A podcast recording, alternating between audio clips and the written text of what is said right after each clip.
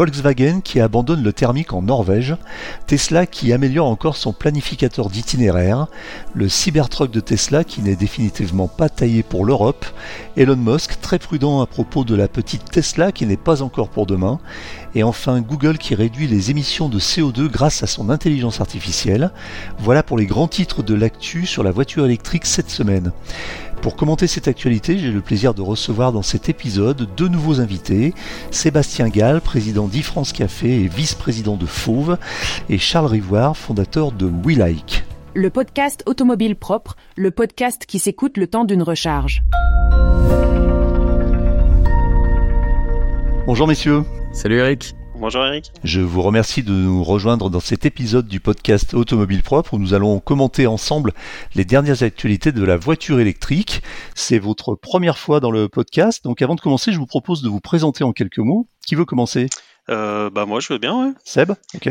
Ok, ben merci Eric d'abord de nous accueillir. Euh, Charles, on se connaît déjà, euh, donc je suis Sébastien Gall. Euh, j'ai deux casquettes, hein. je suis à la fois président d'un club d'électromobilistes, e-France Café, donc euh, de longue date, depuis 10 ans, je roule en électrique. Euh, club qui fait partie de la FAUVE, Fédération française des associations d'utilisateurs de VE. Et puis à côté de ça, depuis 5 ans, je suis formateur en électromobilité, voilà, et enseignant de la conduite en voiture électrique. Donc tu as une activité euh, professionnelle euh, autour de l'enseignement de la conduite en voiture électrique, c'est euh, assez original, vous n'êtes pas très nombreux à faire ça je crois. Ouais, on est de plus en plus nombreux, il y a même des Tesla Model 3. Voilà, donc je forme, j'ai formé pas mal de vendeurs, de commerciaux, des loueurs, je fais découvrir la voiture électrique à des seniors dans le cadre d'actions de sécurité routière et je fais passer des permis depuis quasiment 5 ans sur voiture électrique, donc boîte automatique. Donc c'est des gens qui sont euh, résolument euh, euh, prêts à conduire uniquement des voitures électriques parce que quand on passe ce permis avec cette formation avec ton, ton, organisateur, ton organisme, on peut pas après conduire une voiture thermique ni avec boîte mécanique, c'est ça?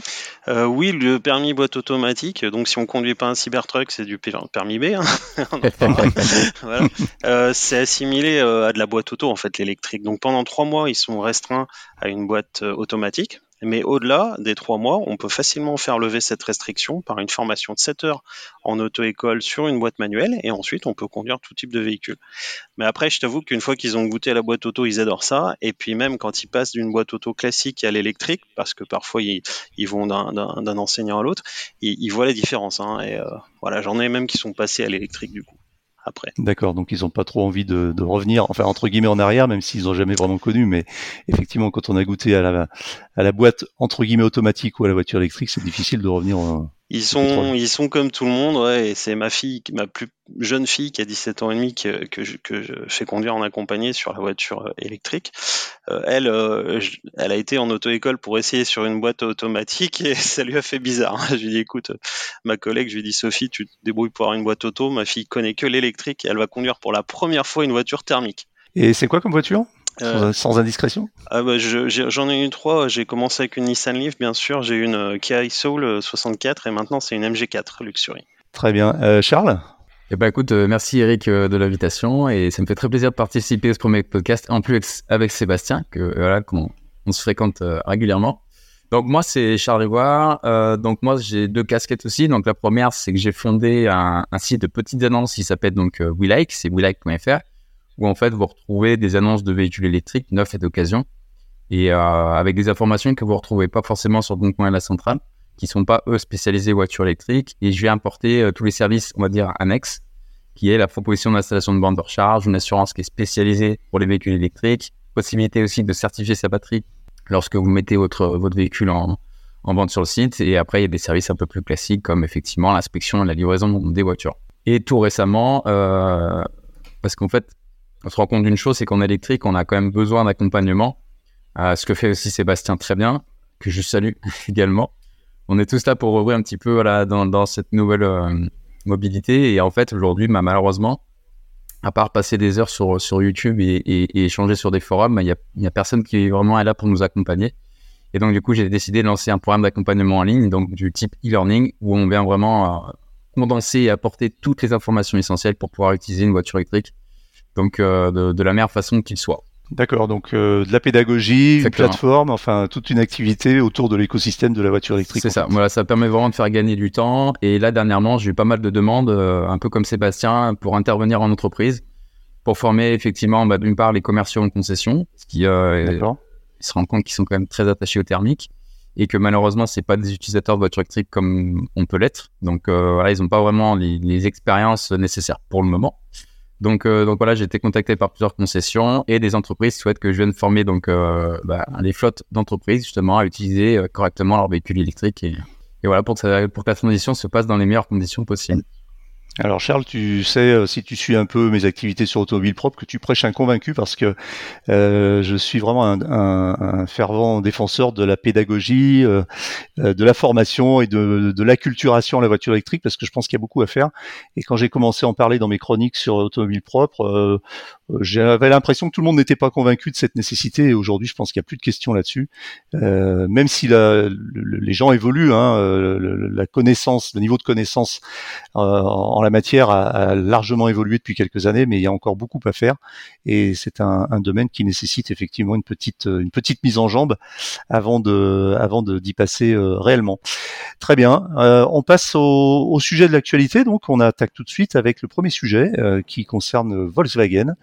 Alors le, le groupe allemand euh, vient de décider d'arrêter la vente de ses modèles thermiques en, en Norvège, Sébastien. Oui, bon, après, euh, il y a un effet d'annonce un petit peu. J'ai vu que de toute façon, ils anticipaient à peine le- les- la décision du gouvernement, puisque chez eux, c'est 2025, la fin de la vente des, des thermiques neuves. Euh, dans- en Europe, c'est 2035. Donc, quelque part, euh, bon, c'est pas non plus, euh, c'est pas un scoop pour eux, quoi. Voilà. Mhm. Après, on, on- on sait tous depuis un moment que les pays du Nord, donc euh, Norvège, euh, voilà, même les Pays-Bas, etc., sont, sont vachement en avance sur nous, quoi, là-dessus. On, on peut pas imaginer la même chose euh, chez nous, quoi, avec un pays qui est, euh, je sais pas, il y a 5 millions d'habitants, je crois, en Norvège, on est plus presque 70. euh, voilà, on a 40 millions de voitures. Quand je vois que Volkswagen en a vendu 100 000, ils sont, euh, pour eux, c'est énorme, euh, mais euh, le, le marché est plus petit, quoi, quand même. Voilà. Mhm. Mais, mais c'est un signal quand même de l'évolution, puisqu'en fait, ça part du, ça part du nord, j'ai envie de dire, et puis ça descend ensuite. On voit que l'Allemagne aussi est en avance, et, et voilà, donc c'est le, c'est le signe de l'histoire, je pense. Euh, voilà. Après, la Norvège aussi. euh, Bon, vous savez peut-être tous les deux que c'est aussi un gros pays producteur de pétrole et de gaz, donc ils ont une grosse richesse là-dessus. Ils ont, c'est un pays qui est riche. Euh, c'est euh, voilà, donc c'est un, c'est un petit peu paradoxal, mais quelque part ils sont aussi gros émetteurs à, effet de serre en, en, en vendant autant de, de gaz et de pétrole, quoi. Mais bon, voilà, Mm. c'est ce qui leur permet quelque part d'avoir la richesse qui permet ensuite de subventionner euh, des véhicules électriques, quoi. C'est vrai que c'est vraiment euh, c'est un cas qui est intéressant. On le cite souvent en, exemple, mais c'est vrai que la Norvège reste quand même un cas atypique, comme tu le dis, c'est une petite population. Alors sur les chiffres, c'est assez impressionnant, hein, puisque le taux de pénétration en voiture électrique est le plus fort au monde, euh, en Europe bien sûr, mais même au monde évidemment. Sur le troisième trimestre 2023, 83, 84,3% des ventes de voitures neuves étaient électriques. Je dis bien 100% électriques. Hein. Euh, ça ne tient pas compte des hybrides. Si on tient compte des hybrides, on est à 91%. Plus de 9 voitures sur 10 vendues en Norvège en ce moment sont des électriques ou des hybrides, avec une très très forte prédominance du 100% électrique. Et comme tu le disais aussi, fin des ventes des véhicules thermiques en 2025, donc 10 ans avant l'Union européenne. Euh, cela dit, c'est vrai comme euh, comme tu le disais aussi, on voit, on y voit vraiment le signe du début d'un basculement. Ça commence par le par la Norvège et puis euh, ça va probablement co- continuer. Alors Charles, toi tu connais un petit peu la Norvège parce que tu viens d'aller y faire un tour. Oui, oui, j'ai fait un petit tour il y a pas très longtemps avec Alex et JC, justement de la chaîne Où effectivement on a, on a traversé l'Europe, donc du sud du Portugal jusqu'au Cap Nord en Norvège. Euh, donc on a fait 5665 km à bord d'une Hyundai Ioniq 6. Et l'objectif c'était de ja- jamais s'arrêter à part pour recharger. Et effectivement, donc on a, on a, fait ce record-là en 63h35. Et effectivement, euh, nous, on a vraiment été frappés en fait. Euh, donc en montant à l'aller, parce qu'après on est redescendu sur Oslo, mais à l'aller on est vraiment... donc on a traversé le Danemark de nuit et le matin on est arrivé euh, donc en Suède et après on a, on passé à proximité de Stockholm. Et là, mais on a vu euh, un défilement de, voitures électriques, euh, d'Apple Star 2, l'ID4, ID3, ID5, on en a vu à l'appel. Euh, C'était vraiment, on s'est dit en fait, ouais, là, le- ce qui est marrant, c'est que la situation est vraiment inversée par rapport à la France, où là, bah, clairement, en fait, c'est si on roule en voiture thermique, on est un peu, euh, on va dire un peu pointé du doigt.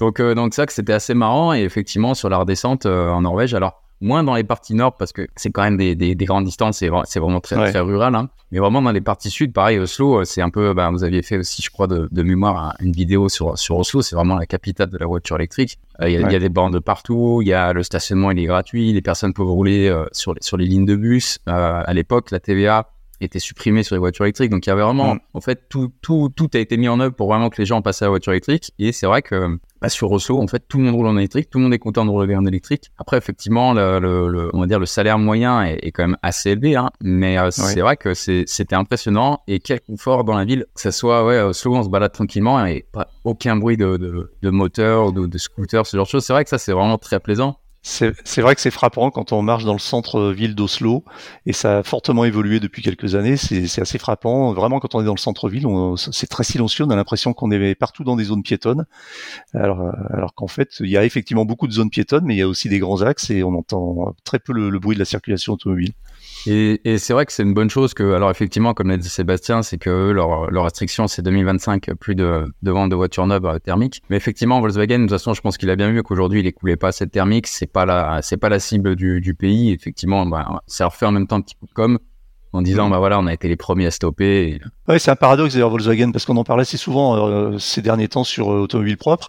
D'un côté, les ventes euh, évoluent euh, de façon euh, qui semble d'une façon qui semble assez euh, euh, positive. hein. Je crois que c'est plus, de 45% de progression d'une année sur l'autre sur la vente des voitures électriques de Volkswagen euh, dans, dans le monde d'une façon générale. Mais euh, après, si on regarde par pays, je sais qu'ils progressent très peu en Chine. Et puis euh, la vente des électriques représente encore euh, finalement euh, une petite partie de leur, de leur vente globale, puisque je crois que c'est aux alentours de 7% sur euh, sur 2023. Ce qui fait que en fait c'est un peu le verre à moitié plein et le verre à moitié vide. Euh, Volkswagen euh, euh, veut booster ses ventes, mais euh, a encore besoin du thermique pour pour continuer à, à vivre et à, et à survivre. Deuxième sujet, Tesla qui change euh, un petit peu notre façon de voyager. Alors, ça boucle un petit peu avec ce qu'on vient de dire, euh, Charles, toi qui viens de faire un grand road trip. Et là, on va parler un petit peu du, du planificateur Tesla. Alors, on connaît le- l'efficacité du planificateur Tesla, qui est, Tesla, qui est, connu, qui est reconnu comme l'un des meilleurs. C'est-à-dire, c'est en fait ce programme et cet algorithme qui permet de de- de- d'identifier euh, les points de recharge de façon à vous y amener de façon presque automatisée en fonction de plusieurs critères comme le niveau de charge de votre voiture. Et puis Tesla vient de mettre en place une, innovation qui consiste à, aider le- les voyageurs, qui, va permettre, lorsqu'on choisit une borne sur le planificateur, d'avoir une indication sur sa disponibilité à l'arrivée. Alors attention, euh, ça existe déjà, mais aujourd'hui ça vous donne en fait euh, simplement une photographie euh, des bornes disponibles au moment où vous consultez sur le planificateur. Euh, là, ce qui va, euh, changer, c'est que vous allez avoir le taux d'occupation d'un superchargeur, c'est-à-dire d'une station de recharge, le taux d'occupation potentiel à l'heure d'arrivée en fonction des trajets planifiés.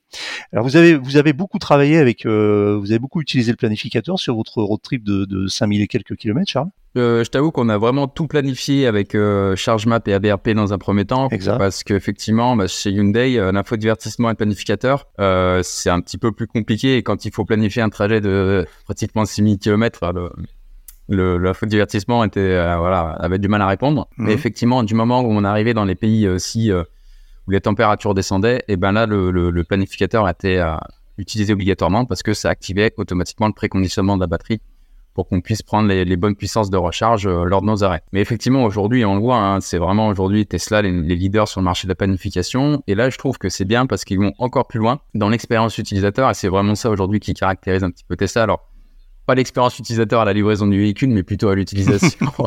Euh, effectivement, euh, de, de ce que j'en ai vu, c'est qu'en fait, ça va, ça va plus loin de dire euh, j'arrive à telle station, il y en a tant de dispo sur temps. C'est que là, en fait, ils vont vraiment prendre en temps réel euh, les personnes qui ont rentré la même destination que vous. Et en fait, ça va définir un peu des horaires d'arrivée. Et en fonction de toutes ces datas-là, ça va dire si oui ou non il y aura de, l'attente aux arrêts, aux arrêts de, superchargeurs. Donc je trouve que c'est quand même une bonne chose. Pour l'instant, je trouve qu'on n'est pas trop euh, assujetti à ce genre de choses parce que des superchargeurs, il y en a quand même beaucoup. Il y a beaucoup de stèles. Le marché, il est encore en pleine évolution. À part pour effectivement les trajets euh, de grandes vacances ou pendant la fin de l'année, je pense que ça peut être utile. Mais euh, pour l'instant, on n'a pas, euh, on va dire au quotidien, je pense qu'on est plutôt tranquille, que ce soit chez Tesla ou d'autres. Mais effectivement, je pense que c'est une très bonne chose et ça me fait penser un petit peu euh, parce que quand j'étais sur Oslo justement, j'ai testé donc une NIO ET5 avec le swap de batterie, donc le fait de Mmh. de- d'arriver dans une station, d'enlever la batterie, d'en remettre une nouvelle. En gros, recharger à 90%. Et ben en fait, c'était un petit peu le même principe, c'est-à-dire que sur le planificateur, on rentrait, voilà, on choisissait sa sa swap station. D'accord. Ça nous mettait provisoirement dans une liste d'attente. Donc, ça nous disait si euh, il y a des véhicules sur place ou non, et le nombre de batteries sur place et à quelle euh, disponibilité de recharge.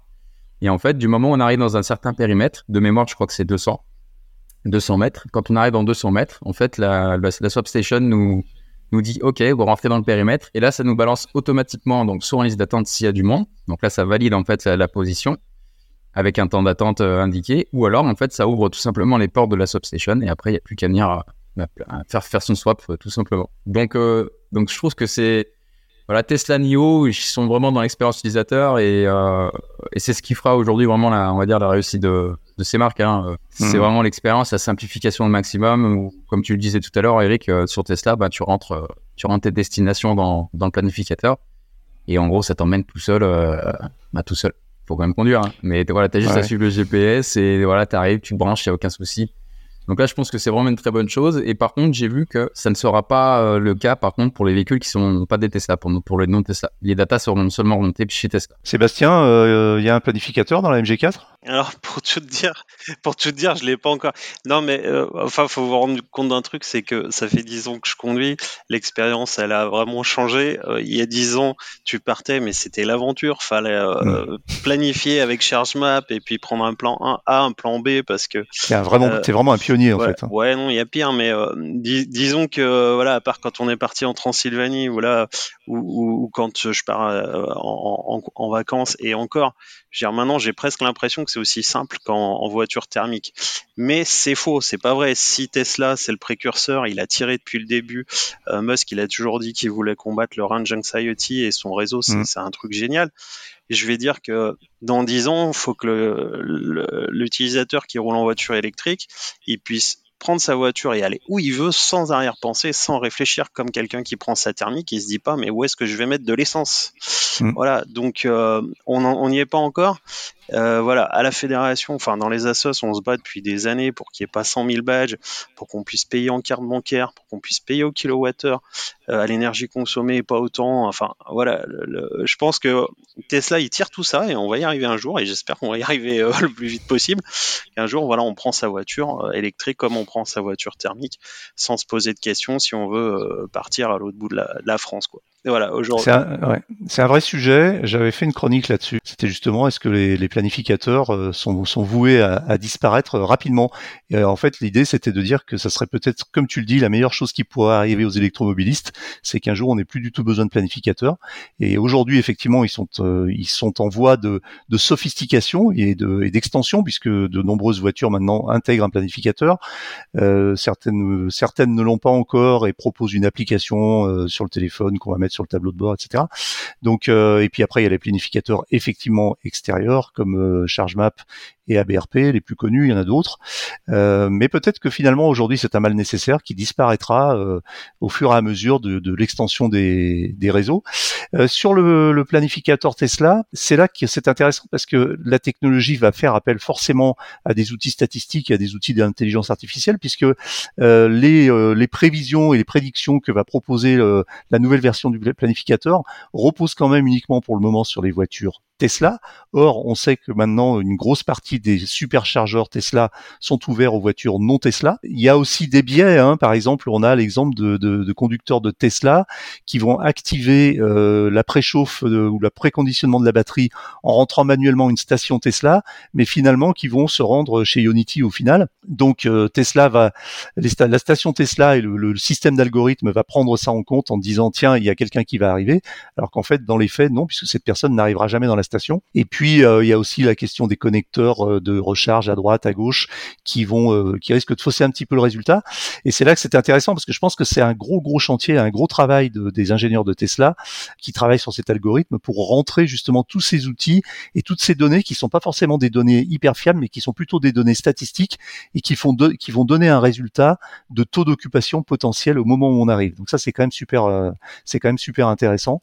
Que on suivra ça de près. Euh, les utilisateurs de Tesla vont recevoir probablement cette mise à jour ou l'ont déjà reçue dans les jours qui viennent. Et ben, on verra si ça fluidifie le passage sur les superchargeurs. Alors on sait qu'aujourd'hui c'est pas les, cas de, de, congestion sont encore très rares, mais il se peut que ça évolue avec avec les années, vu le nombre de Tesla qui se qui se vendent en ce moment. Troisième sujet, là on reste chez Tesla et puis on en parlera encore un petit peu après parce qu'il y a toujours une actu avec Tesla.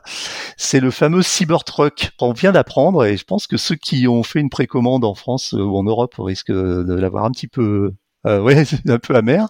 On vient d'apprendre qu'on ne pourra pas conduire ce Cybertruck avec un simple permis B. Alors pour ceux qui connaissent pas très bien, je rappelle que le Cybertruck est un énorme pick-up euh, qui a été euh, euh, annoncé et dévoilé par Elon Musk en novembre 2019, ça fait déjà quatre ans, qui va arriver sur le marché probablement fin 2024, début 2025, donc avec comme d'habitude trois ou quatre ans de retard. mais ça c'est le Elon Time comme on dit. Puis c'est un truc assez monstrueux hein, qui dépasse les 5 mètres de long, qui fait plus d'un pratiquement 2 mètres de haut, euh, avec une benne, enfin très très américain dans l'usage et très euh, Star Wars dans le look.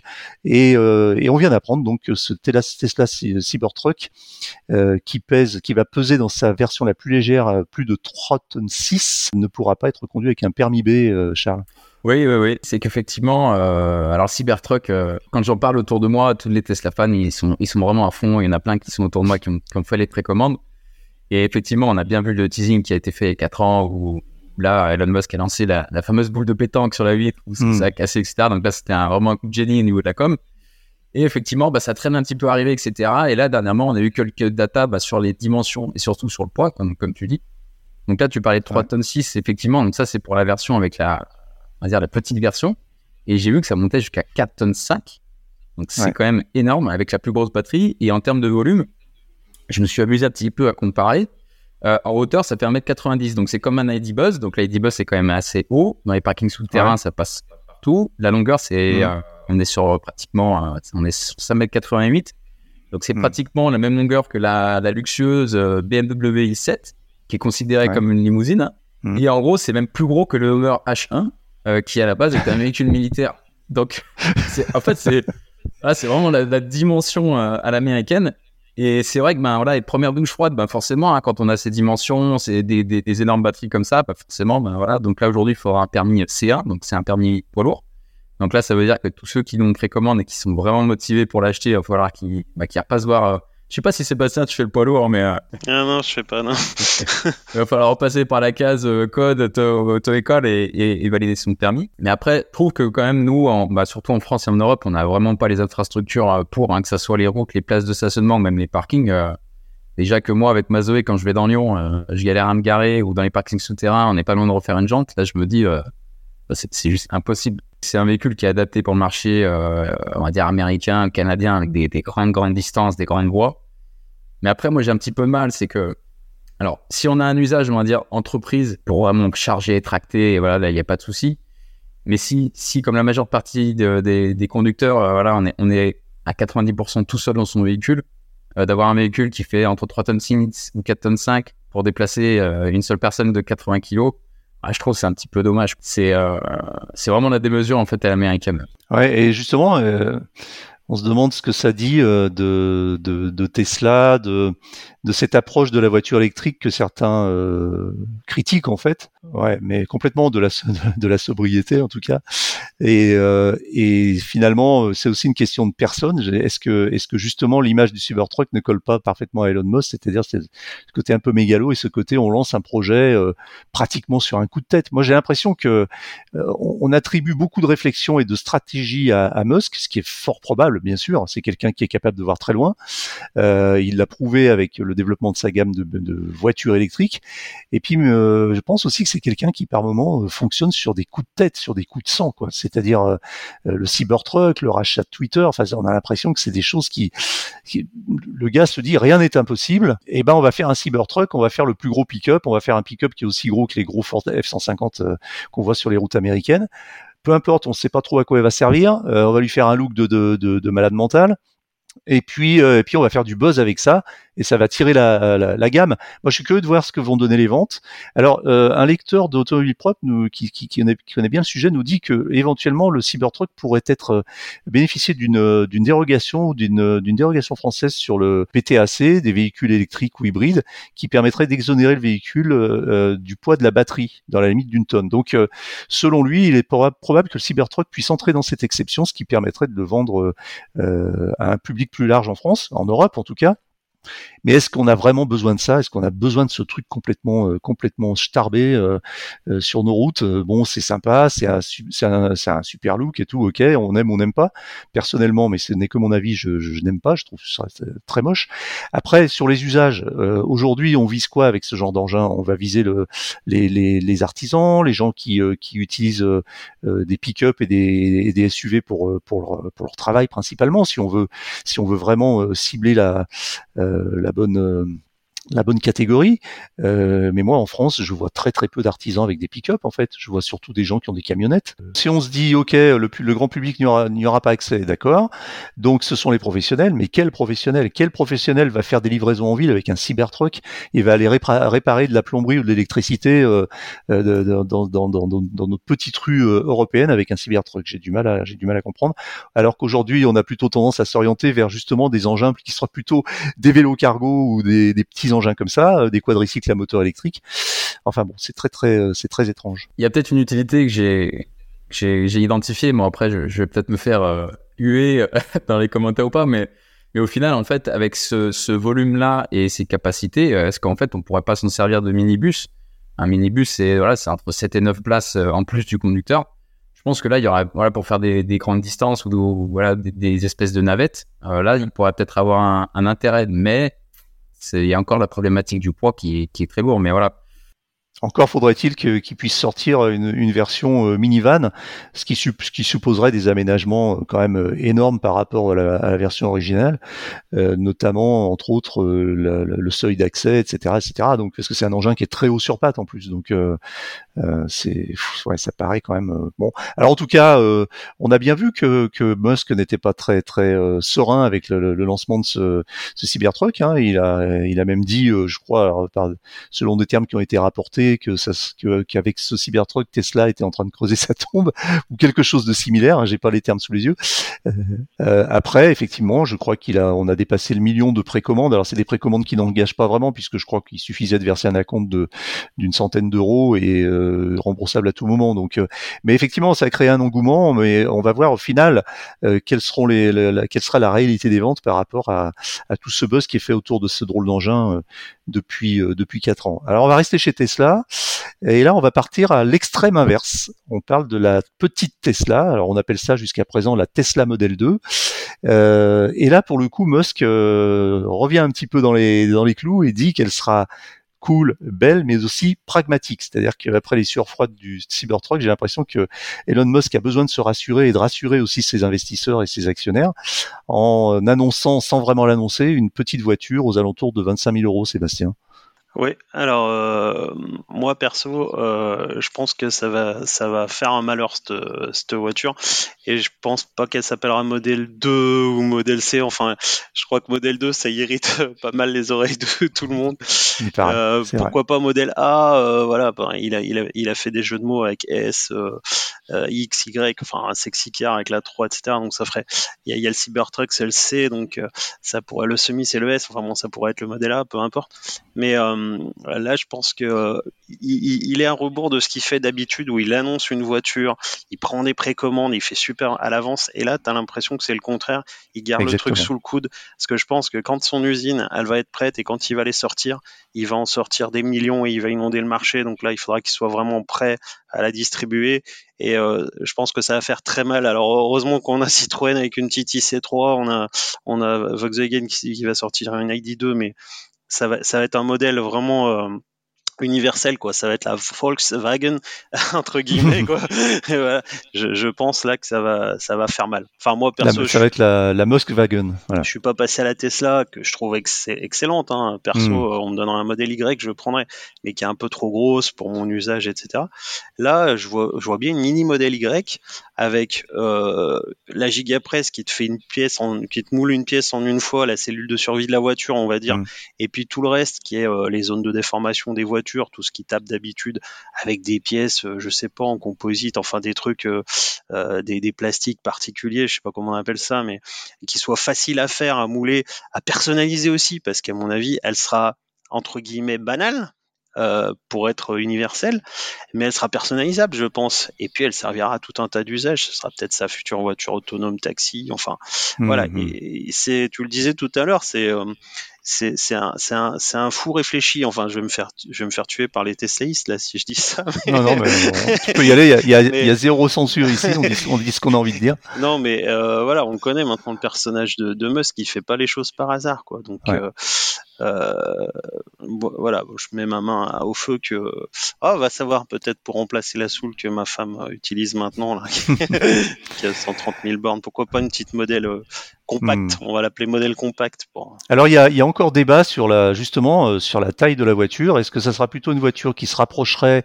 d'une taille de, des, des premiers segments qu'on connaît chez nous en, en Europe, c'est les segments A et B, c'est-à-dire je sais pas pour l'équivalent d'une Clio d'une Polo ou, ou même de la, la, la, la- la nouvelle Citroën IC3, ou est-ce qu'on serait plutôt sur euh, euh, un segment C de type euh, Volkswagen ID3 euh, euh, ou une voiture de, ce ou Golf si on veut parler des voitures thermiques à votre avis Parce qu'on sait, on, on en sait rien en fait. Hmm, Ouais, moi je verrais bien, comme tu dis, euh, segment C, euh, ID3, Mégane, tout ça, quoi. Tu vois, D'accord. pas, pas une citadine vraiment, mais euh, Hmm. Euh, je verrais bien ça pour descendre juste d'un cran avec la modèle 3 et puis peut-être qu'il se laissera encore la place pour vraiment une petite euh, petite urbaine plus tard quoi. Hmm. Charles, ça t'inspire cette voiture? Ouais, ouais, franchement, euh, on dirait qu'elle arriverait à point nommé parce que, en fait, euh, on dit aujourd'hui les voitures électriques c'est cher. Alors, quand on, quand on compare vraiment euh, performance et caractéristiques, quand on compare avec le thermique, euh, l'écart il, il se réduit de plus en plus. Mais en fait, c'est surtout qu'aujourd'hui, ben voilà, pour accéder à l'électrique neuf, effectivement, euh, ça commence autour de 37, 38 000 euros. Euh, mais il y a personne qui couvrait le. Alors, il y a justement MG, hein, avec la MG4 qui, qui commençait à couvrir là, aux alentours de 26, euh, en dessous des 30 000, on va dire. Et là, si on arrive effectivement, donc l'IC3 est sorti, donc là, avec le bonus, je crois qu'on la touche à moins de, moins de 20 000 euros. Ouais. Si effectivement, euh, la Tesla modèle, euh, comment tu l'as appelé, Seb, déjà? Oh, modèle compact, j'ai dit pour pas La mouiller, modèle mais compact, euh, modèle A peut-être. sort. Sur- ce marché-là, aujourd'hui, il y, a- il y a très peu de véhicules. Alors, effectivement, il y a l'ID2 qui va arriver. Il y a le Renault R5 aussi qui devrait normalement arriver sur ce marché-là. Donc, je sais pas en termes de volume si on va être sur du, du segment C comme une, euh, comme une Golf ou une ID3. Mais en tout cas, si on est sur un segment C et qui sort au même prix que les vé- véhicules sur un segment euh, A ou B, ben là, ça peut être vraiment, vraiment intéressant. Et, et de toute façon, on connaît sa force de frappe, hein, euh, la force de frappe à la Tesla. Et, comme tu disais, la, la gigapresse qui sort, ça va permettre de, sortir. De toute façon, je crois que son objectif, c'est vraiment de sortir un nombre de, véhicules en, le moins de temps possible. Euh, euh, donc, je pense que ça va vraiment, vraiment faire mal. Et je pense que l'Ultra ça lui fait pas peur, même si, vu qu'elle sera fabriquée à Mexico, je pense pas qu'on aura le bonus éco dessus.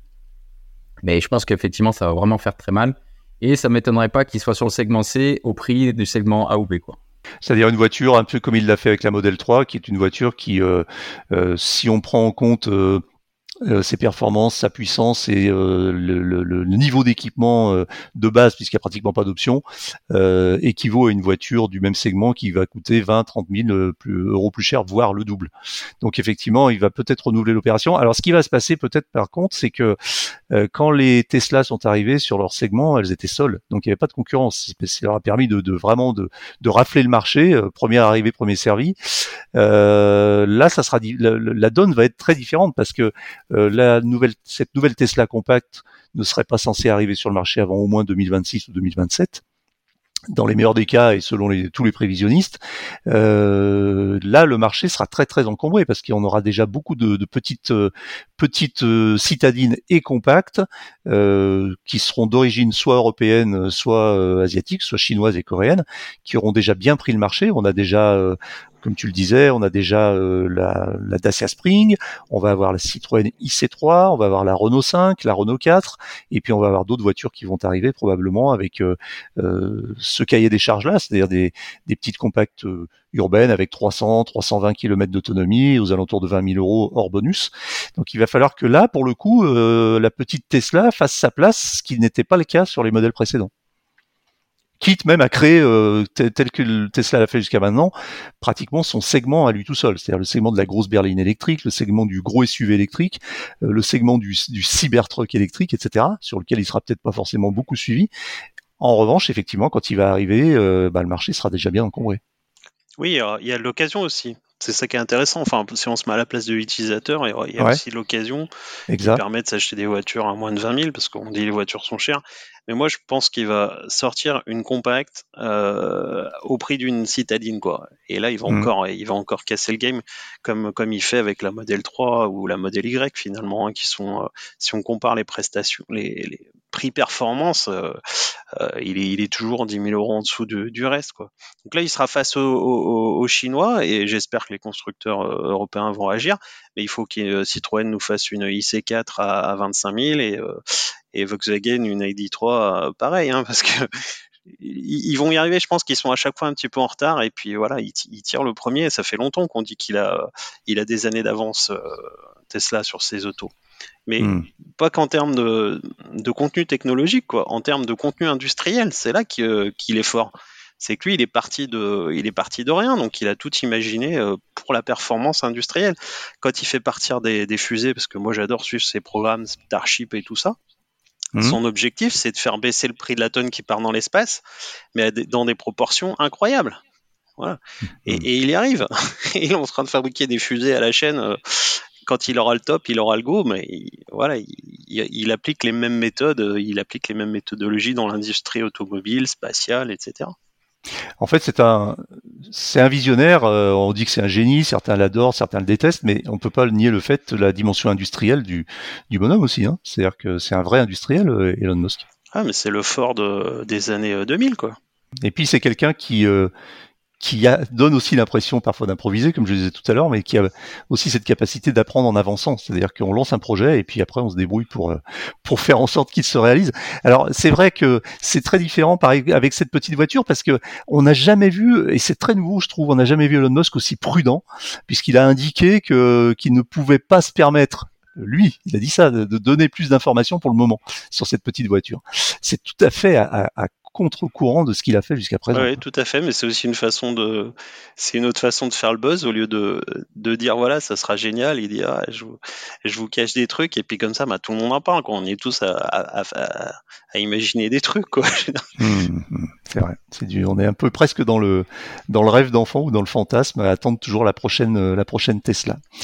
Dernier sujet, messieurs, on va parler d'intelligence artificielle et, euh, et de Google, euh, puisque Google s'intéresse aussi à la, à la aux nouvelles mobilités et à l'électromobilité, et, euh, et, vient de mettre en place un, un, dispositif qui va permettre ou qui permet déjà de faire baisser les émissions de CO2 des voitures sur nos sur nos routes, Charles. Oui. Alors on, on parle de d'ondes vertes. Hein. En fait, euh, je me suis toujours posé la question quand je suis à un feu. Ouais. C'est qu'effectivement, euh, dans une journée, ben, il y, a, y, a, y a plusieurs types de trafic. Il y a le matin quand on part au boulot. Après, de, de 9h à midi, il se passe pas grand chose. De midi à 14, des gens vont se remettre un petit peu dans leur voiture et tout. Et après, en gros, l'après-midi, il se passe pas grand chose. Et sur les coups de 17-18h, c'est le rush euh, dans, dans, dans les centres-villes. Et en fait, euh, aujourd'hui, les, alors de moins en moins, parce que maintenant, ils sont équipés de capteurs, ça compte les véhicules, etc. Mais le rythme des feux rouges, euh, des, feux de circulation sont toujours identiques. Et là, justement, c'est l'intelligence artificielle va, va rentrer en ligne de compte, hein, dans prendre les données Google Maps et, euh, et de dire voilà bah, en fonction des horaires en fait les trucs tout bêtes hein, mais voilà, je suppose que ça vous est déjà arrivé hein, mais d'être euh, d'être un peu tard le soir dans une ville et là vous attendez au feu rouge alors qu'il n'y a personne mm. et c'est dégagé et on dit bah non on passe pas parce que voilà on va, on va avoir bonne conscience ah, bien sûr. et ben en fait ce, ce, genre de problème effectivement avec l'intelligence artificielle ça va être complètement réglé et, euh, et comme tu dis hein, c'est aujourd'hui ça permet de, de, réduire les arrêts de 30% et de baisser 10% à l'émission de CO2 donc euh, aux intersections et c'est quand même énorme parce que parce que là c'est en plus ça demande aujourd'hui euh, de, ce que j'en ai de ce que j'en ai vu hein, ça demande aucune mise à jour sur le système existant c'est-à-dire qu'ils vont vraiment se baser en fait sur sur les sur ce qu'il y a il y a, pas de mise à jour à faire hein. mm. et c'est vraiment en fait euh, de, de, prendre le lead là-dessus et de, fluidifier au maximum le trafic selon les, selon le trafic actuel. alors en fait, ce qui est intéressant, effectivement, c'est qu'il n'y a pas de mise à jour ni de, de, de dispositif ni de ni, ni de, de, matériel hardware à installer. En fait, euh, le, dispositif pour comprendre comment ça fonctionne, donc ça s'appelle Greenlight hein, de Google. Ça a été mis en place dans 12 villes euh, dans le monde. Google apporte les datas de, son algo et ce sont les euh, donc des modifications qui sont ensuite appliquées par les ingénieurs locaux. Donc en fait, Google euh, est simplement fournisseur de données et ensuite Greenlight est capable de créer des entre guillemets des vagues de feu vert, donc cette fameuse onde verte qui peut fluidifier le trafic et donc permettre de réduire les émissions de, CO2. Donc là, il n'y a pas de surveillance en direct, mais la technologie de, Google du coup ne nécessite aucune mise à jour des infrastructures existantes. Donc c'est ça qui est assez malin. Il y a quand même une passerelle, euh, une intervention humaine entre la data fournie par Google et euh, l'interaction sur les sur les systèmes de, de signalisation. Seb, ça t'inspire ce genre de choses? Oui, alors ça existait déjà, hein, euh, les ondes vertes, euh, les boucles magnétiques qui te détectent euh, au feu. Charles, si tu fais de la moto, tu as, sûrement vécu ce grand moment de solitude où elle te détecte pas et tu dis rien mec en voiture hein, pourvu qu'il arrive. après, ce qui est intéressant avec le, la data aujourd'hui, puis c'est le, le, fait que peut-être ça, ça, puisse devenir en temps réel, quoi. C'est-à-dire que on peut même imaginer que quand il y a un véhicule de secours, il soit repéré, que les feux passent tous au vert pour lui euh, ça se fait aussi hein, pour les, véhicules de transport en commun, mais du coup c'est euh, voilà passif. Hein, le véhicule arrive, le feu le détecte, ça passe au vert et tout ça, mais du coup ça permet d'anticiper toute cette euh, data. après toute cette data, ça demande énormément d'énergie à traiter, des serveurs et tout ça. Donc j'ai envie de dire quelque part, c'est émetteur de gaz à effet de serre, donc il faut que derrière on récupère toute cette énergie qu'on investit en, eh ben, CO2 économisé sur les, sur les transports. Quoi. Alors il faut savoir, euh, pour préciser, euh, donc on a parlé de 12 villes euh, dans lesquelles le dispositif était installé ou en expérimentation. alors il y a plusieurs villes dans le monde, Seattle aux US, Rio de Janeiro, et puis on a quand même trois villes en Europe qui, ont, qui sont concernées. Il s'agit de Manchester, Hambourg et Budapest. J'ai un petit doute sur Manchester. Est-ce que c'est le Manchester euh, du Royaume-Uni ou le Manchester américain? Parce qu'il y a aussi un Manchester aux US, mais je crois bien que c'est au Royaume-Uni. Donc sinon, Hambourg et Budapest. Et puis après, on a Haïfa, Abu Dhabi, Bangalore, Hyderabad, Kolkata, Denpasar et Jakarta. Donc pas mal développé euh, au Pakistan apparemment euh, et en Indonésie. Alors, rappelons quand même que Google propose déjà un système qui permet un petit peu d'optimiser ses trajets dans Google Maps, puisque avec les écoroutes, euh, Google Maps propose déjà l'itinéraire le plus économe euh, en carburant depuis un peu plus d'un an dans plusieurs euh, dans plusieurs régions du monde, notamment en Europe. Donc quand on choisit un trajet et quand on planifie un trajet dans Google Maps, on peut choisir de d'utiliser la route la plus économe ou en tout cas la moins émettrice en, CO2. Donc voilà, Google met son intelligence au service de, de l'électromobilité. On va voir un peu comment ces systèmes s'étendent. Je sais qu'Audi aussi travaille sur la gestion intelligente de, des feux de signalisation dans certains de ces modèles de voitures. Pour, revenir à Tesla, on a aussi chez Tesla l'indication euh, des feux rouges et des feux verts avec une petite sonnerie qui vous prévient euh, et qui affiche les feux sur l'écran de la voiture. Pour l'instant, Tesla ne semble pas être allé plus loin, mais on connaît la, marque et on sait qu'avec la, quantité de data qu'elle recueille quotidiennement, il y aurait certainement moyen de proposer un système euh, comme ça qui serait peut-être un système un petit peu euh, similaire à celui des planificateurs, mais par exemple pour les feux rouges, qui sait. Voilà pour, euh, ce tour d'horizon de l'actualité de la semaine. merci messieurs pour votre participation. Merci Charles, merci Sébastien. Et puis à très vite, à très vite pour un, pour un nouveau point de l'actualité qu'on fera ensemble régulièrement. Merci, à bientôt. Voilà ce qu'il fallait retenir de l'actualité de la voiture électrique cette semaine. Retrouvez-la heure par heure sur automobilepropre.com. Pensez bien à vous abonner via votre plateforme préférée afin de ne rater aucun épisode. Et n'oubliez pas de noter le podcast sur les plateformes, c'est le meilleur moyen de nous soutenir et de nous faire connaître. N'hésitez pas également à nous faire vos retours, remarques et suggestions à l'adresse podcast.automobilepropre.com. Vous pouvez aussi utiliser cette adresse pour nous poser toutes vos questions sur la voiture électrique. Nous prendrons vos questions pour y répondre dans les prochains podcasts. Quant à moi, il me reste à vous souhaiter un excellent week-end et à vous dire à samedi prochain pour un nouvel épisode du podcast. Salut